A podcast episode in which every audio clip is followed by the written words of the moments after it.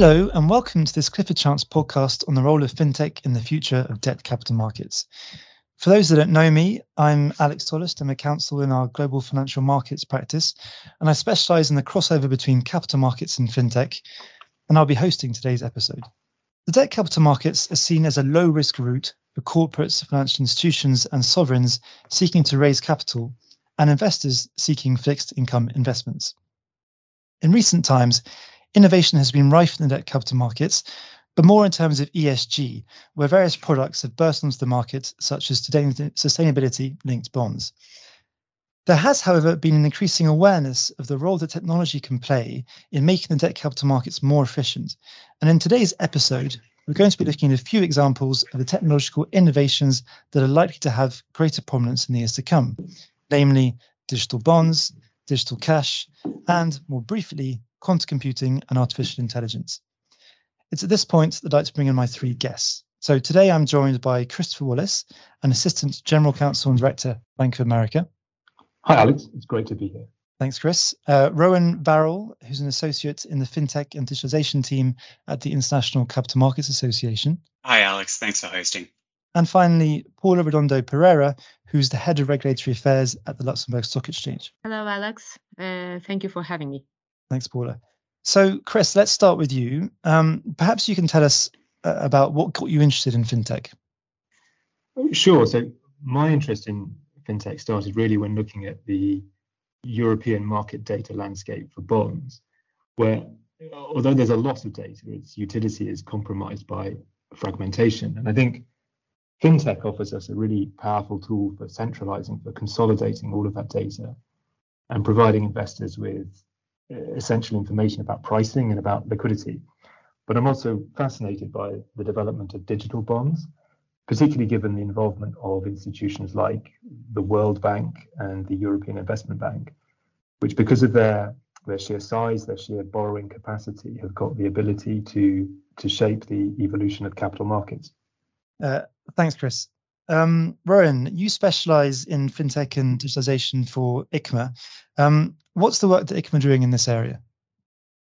So, ICMA looks to promote well functioning cross border debt capital markets. And one of the main methods for achieving this is through development of market standards and best practices.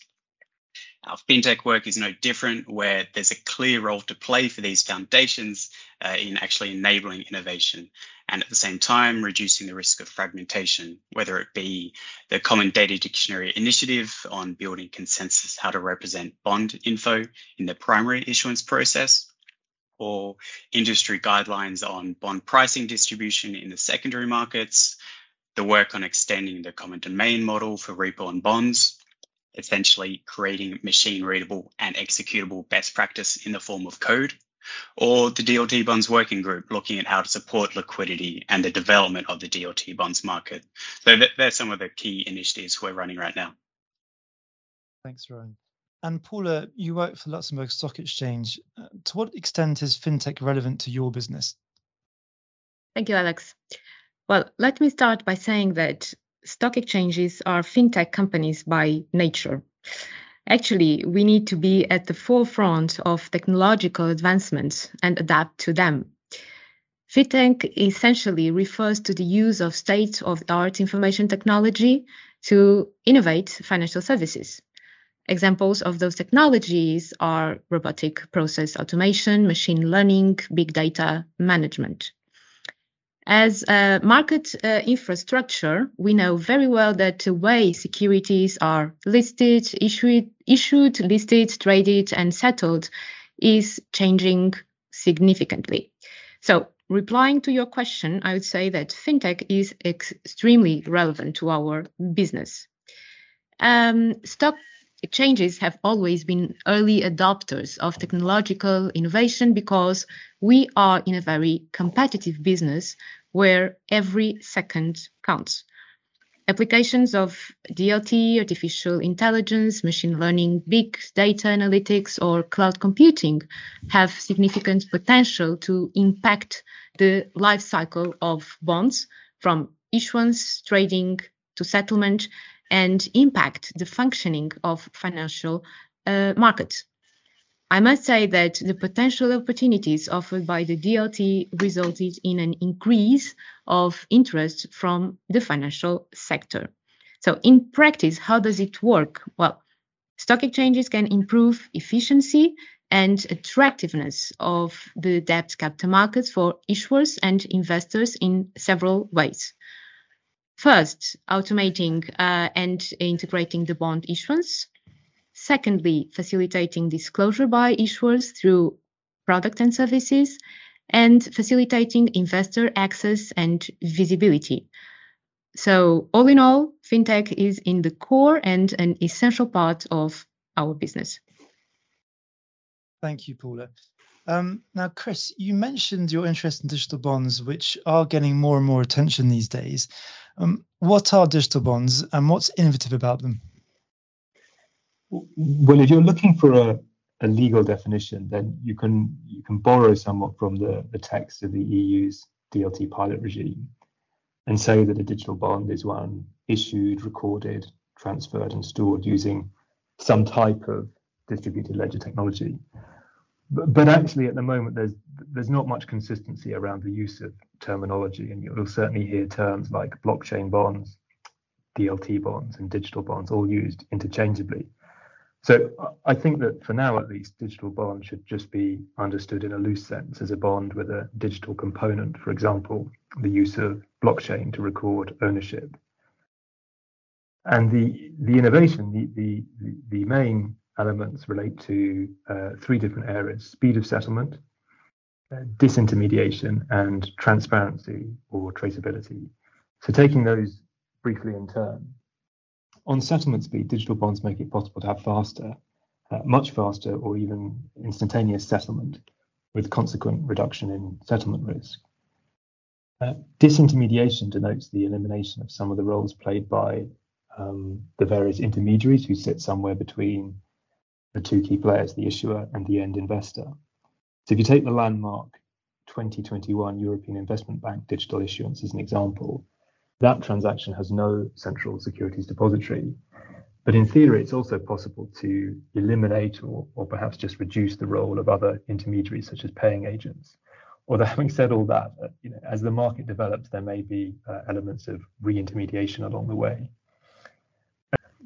By transparency or traceability, we mean the ability to see key data about market, market activity in real time. So, for example, certain details of every transaction in the EIB bond I just mentioned, which used the Ethereum blockchain to record ownership, are made public. And those details include the timestamp and size of every single trade in the bond, as well as the public address of each holder, which appears as a, a random string of characters, but which the registrar can tie to the real world identity of each holder. So this type of transparency, although it excludes the executed price, is obviously very useful for issuers for investors and for a variety of other stakeholders as well. Thanks, Chris. Now, Ron, I know that ICMA has done a lot of work on digital bonds with various working groups in place and other initiatives. Is there anything you'd like to add to Chris's answer? Yes, thanks, Alex. So we've been following the, the use of DLT in bond markets for a few years now, and there's been pretty clear acceleration in the last two years, especially, and even in the last few months, it's um, it seems like not even a week goes by without another announcement of a DLT issuance or a new tokenization platform or more cross-cutting developments like cross-border payment proof of concepts. Clearly, uh, there looks to be a serious interest in the market wanting to better understand the technology. And of course, questions around regulatory certainty have grown with various DLT and electronic securities bills at the national level anyway across the EU. But I, I, couldn't agree more with Chris on the mix of terms used still when it comes to DLT or blockchain or digital bonds. And this has been one of the topics covered in the FAQs published by the DLT Bonds Working Group. And to go one step further from terminology, moving from innovation to mainstream use really requires the bridging of knowledge to the wider market. So, how do DLT bonds fit in the current landscape? How do they change the current issuance and lifecycle processes? Part of the work here is demystifying the who, what, when, where, why, and how of DLT bonds. And then, of course, there's the wider discussion that we're having with the market in terms of what best practices or guidance could support interoperability and liquidity here. Thanks. Thanks, Rowan. So, Paula, yes, um, Rowan mentioned liquidity, and, and that is one of the issues because due to regulatory constraints, digital bonds can't currently be emitted to trading um, uh, in Europe. Um, perhaps you could tell us a little bit about the efforts the Luxembourg Stock Exchange to boost the liquidity of digital bonds. Indeed, uh, current regulatory constraints in Europe, uh, in particular the Central Securities uh, Depositories Regulation or CSDR, mean that bonds issued uh, using DLT cannot be admitted to trading on uh, MIFID II regulated trading venues, either regulated market, MTFs.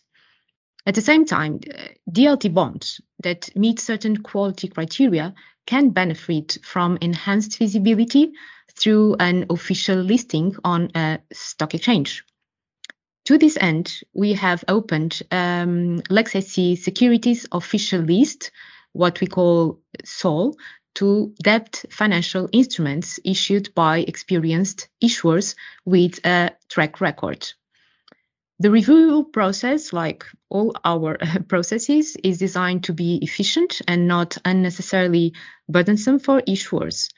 And so SOL provides enhanced visibility to DLT bonds and facilitates the dissemination of indicative prices and securities data for these instruments. Thanks, Paula. So perhaps this is a good time to talk about the EU pilot regime and the UK FMI sandbox.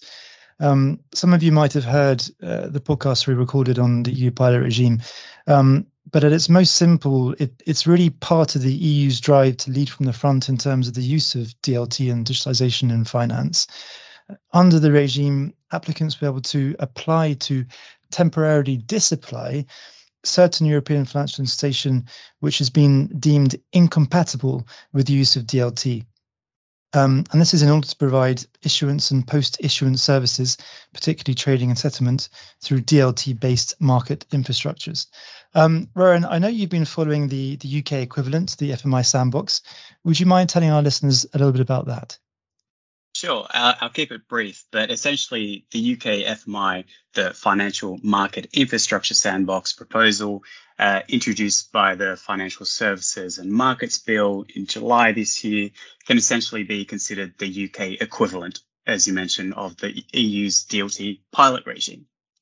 Uh, however, key elements such as the scope of financial instruments, the thresholds for issuance and recording, eligibility criteria, and duration among other points, uh, are to be set out by HM Treasury. Uh, and we're expecting a consult- consultation on HMT's proposed sandbox design early next year, ahead of sandbox go live later in 2023. But the end result really of these exercises is to ensure regulation is tech neutral and principles based. Thanks, Ryan. So Chris, as you know, resolving liquidity issues isn't the only barrier to creating an established market for digital bonds. Um, corporate bonds themselves aren't particularly seen as liquid instruments. Um, what other factors do you think might be decisive in the development of the market? I think the availability of digital cash is going to be crucial for realizing the potential, the full potential of digital bonds. And that's because digital ca- cash allows for so-called atomic settlement, i.e., where cash and securities exist on the same digital ledger or even on two interconnected ledgers, then settlement can be instantaneous. Now that's clearly quite a change from the existing European settlement cycle, which is typically T plus two business days for corporate bonds. But digital cash is also programmable, which means that some actions that happen during a bond's life cycle, like coupon payments, can be pre-programmed so they occur automatically. And here it's interesting to note that EU authorities are sufficiently interested about not just digital bonds but digital cash that within the pilot regime we've just been talking about, central bank digital currency or CBDC can be used for settlement, or even where there's no CBDC available, other forms of digital cash like stablecoins can be used. So the, the, context is important here, and the context is that this is a the pilot regime is a time limited supervised and experimental regime with a limited scale. But it's nonetheless really interesting to see that this type of financial innovation is being encouraged by EU regulation. It's also worth saying that we've seen a lot of experimentation with CBDC already. So, for example, the EIB digital issuance included a digital euro, which was specifically created for the transaction by the French central bank. And although in that case it only existed on an intraday basis, and so if you're um, an investor in the secondary markets, then you, you would buy this bond using fiat currency in the normal way. But it underlined, along with many other experiments, um, many other central bank pilot schemes, the potential of digital cash in a security settlement context. So, Rowan, just to pick up on on, on CBDC, because I know that you've been looking at it a lot in, in the context of, of your ICMA activities. What aspects of, of CBDC have ICMA been looking at, and, and how far off do you think we are um, from the introduction of CBDC in Europe? Let, let me start with the first point, then maybe I can loop back to the second forward looking perspective. But essentially, cash on ledger has been one of the missing pieces of the puzzle since discuss, discussions around DLT securities started. Of course, uh, cryptocurrencies are there, but it's probably unlikely financial institutions would be willing and able to use these to settle transactions. It may add some risk into the transaction itself. Uh, but then there are the interim solutions seen in most pilots to date, whether it be the commercial bank tokenized money or e-money, stablecoins, or potential bridges between DLT and current target systems. But they all have weaknesses in the end. Either they don't allow for making use of all the advantages of DLT, or they introduce other risks to the process, such as counterparty, credit, or liquidity risks. So of, of course, uh, the pilots involving Banque de France with CBDC, as Chris mentioned, are, are really interesting, uh, looking at what could be possible if scaled up. Uh, but at the end of the day, we see a digital central bank money uh, available as a native digital asset should be considered the cornerstone to support the DLT environment from wholesale payments, security settlement, and collateral management, for example.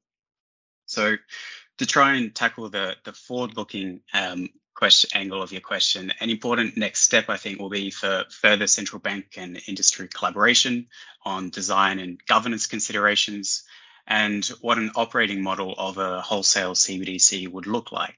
Uh, and work in these areas is quickly evolving. Looking back over the last month, just even uh, there have been quite a few announcements, uh, lots of BIS projects um, ongoing with M- Mbridge, Mariana, Tourbillon, uh, the New York Fed and MAS's work in Singapore on Project Cedar and Ubin. Uh, and of course, mentioned before, the Banque de France, but also the Swiss National Bank have already conducted uh, wholesale CBDC experiments too. So I'm unsure how far off a Euro CBDC could be, but the market, I guess, essentially really needs clarity on the next steps for how they allocate resources and making sure uh, the business development models are aligned with the digital currency landscape to come. Thanks, Rowan. Um, well, I think this is a, a, good time to talk about two other fintech innovations, um, namely quantum computing and artificial intelligence, and their relevance to debt capital markets. So, Mushtaq Kapasi at ICMA and I have been looking at the potential implications of quantum computing in debt capital markets and watch this space in relation to the end product of, of that work. Um, but in short, the fact that quantum computers operate on the basis of qubits rather than bits used by ordinary computers means that they can do things quicker um, than ordinary computers can. And importantly, they can run a number of simultaneous simulations um, in a way that ordinary computers can't. So, in concrete terms, in debt capital markets, quantum computers could lead to more accurate and closer to real time pricing of debt security instruments, improved portfolio distribution, improved risk and data analysis, higher, performer, higher performing algo trading, and a more streamlined settlement process. Artificial intelligence, which is driven by the increasing availability of data and computing power, may also have a big impact on debt capital markets. Its use cases include risk management, for example, AI could be used to generate early warnings of potential issuer defaults, speedier AML or KYC checks, which could in theory become fully automated, algo trading and the prediction of market movements, and like quantum computing, the optimization of portfolio management. Now, this is all a while off, um, but I suppose the key takeaway for you is that whilst the focus today in terms of fintech might be on DLT and blockchain, tomorrow it might be on other things. Uh, fintech doesn't and won't stand still. It's probably even impossible to predict what new technologies will be used in finance in 20 years' time, for example. So, Paula, to bring us back down to earth, um, and of course, we can't have a Clifford Chance podcast without talking about the law. Would you mind telling us what's being done in the EU and on a more local level to regulate the use of these new technologies in the debt capital markets? Sure. So the EU has uh, undertaken a series of legislative efforts to regulate the use of new technologies in debt capital markets. But some fintech innovations require regulatory change. DLT is a good example. Other innovations do not require major changes. Automation of bonds issuance is a good example. Most importantly, at the EU level, I would um, highlight first, as you mentioned, the adoption of the regulation on DLT pilot regime, which basically uh, allows certain regulated entities to set up market infrastructures for DLT financial instruments while providing some exemptions from existing regimes, including MIFID II, CSDR. It also updates MIFID II by clarifying that financial instruments can be issued with DLT. Secondly, um, I uh, would like to mention the agreement on markets in crypto assets regulation, the so-called MiCA. Uh, MiCA makes two important contributions. First, it clarifies that crypto assets that fall under existing EU financial services legislation should remain regulated under the existing regulatory framework, regardless of the technology used for their issuance or their transfer, such as those that qualify as financial instruments under MIFID II. And secondly, for all other crypto assets, MiCA provides an authorization regime for service providers of those uh, crypto assets. It also um, includes protection for consumer and rules uh, regarding stablecoins. At the local level, um, I can share that Luxembourg has three important frameworks allowing for the use um, of DLT uh, in debt capital markets, what we call blockchain laws 1, 2, and 3. In a nutshell, um, blockchain law 1, adopted in uh, 2019, uh, that, clarifies that uh, account keeping uh, institutions such as uh, banks could provide securities accounts with um, distributed ledger technology. Blockchain Law 2, adopted in 2021, amends the law on dematerialized securities, provided that issuance accounts for dematerialized securities may be kept using DLT and allows credit institutions and investment firms to act as account keeper for unlisted debt securities. Blockchain Law 3, which is still being final, finalized, amends the financial sector law in Luxembourg by extending the definition of financial instruments to include DLT based instruments following the EU DLT pilot regime. And it amends the law on financial collateral arrangements by including distributed electronic registers or databases into the notion of book entry securities. Um, in addition, CSSF has uh, actually provided very useful clar- clarification to market participants uh, by means of circulars and uh, Q&A um, on the use of DLT. Thank you, Paula. And, and, obviously, Luxembourg isn't the only jurisdiction in Europe to have uh, advanced um, legislative framework for DLT securities. I think um, Germany and France are very good examples. And also, we've seen in, in Spain um, some big strides being made at the moment. So, um, unfortunately, that brings us to our final question, um, which is what impact do you think that fintech will have on debt capital markets in the next few years? So, perhaps, Chris, you could go first. Um, well, I think it's it, it's certainly a really interesting time for the digital bond market. I think um, I, am wary of making predictions, but I think a reasonably safe one is that we'll see more and more digital issuance um, including from leading multilateral institutions. But a key question will be, and I, I, I, confess I'm slightly ducking your question by posing one of my own, so, but I think a key question will be, what digital cash solutions are available, and in particular, what private forms of digital cash will be not just available but acceptable to market participants for use during the DLT pilot regime. And, and the reason I flag that is just because by the time that regime goes live in March 2023, we're very unlikely to have a central bank digital currency. So that's something I'll be watching very closely. Thank you, Chris. And Rowan? So I'm not sure if or when desks will be picking up their VR or augmented reality headsets to join a metaverse DLT bond marketplace, but um, focusing on one item on what I think we will see is the continued trend on the greater use of data, the capacity to leverage data, though, as we all know, depends on its quality, and only with high quality data will we see great efficiencies and business opportunities. And this really comes back to those best practices and common standards as a foundational element to realize this potential. Thanks, Rowan. And finally, Paula, what are your thoughts? Well, I think that the sky is not the limit. I will leave you with uh, three main uh, thoughts. Um, the first is fintech will be uh, adopted by large institutions, uh, leading to a scaling up of fintech driven markets.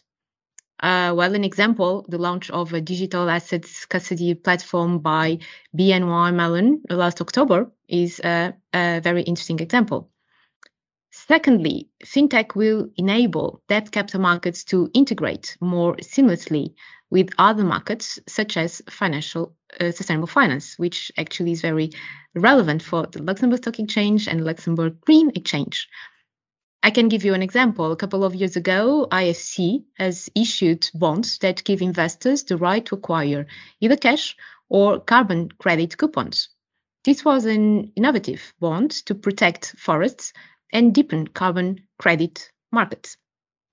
Finally, uh, fintech may stimulate the participation of retail investors. And here, the long awaited European Commission retail investment strategy may further guide this growth.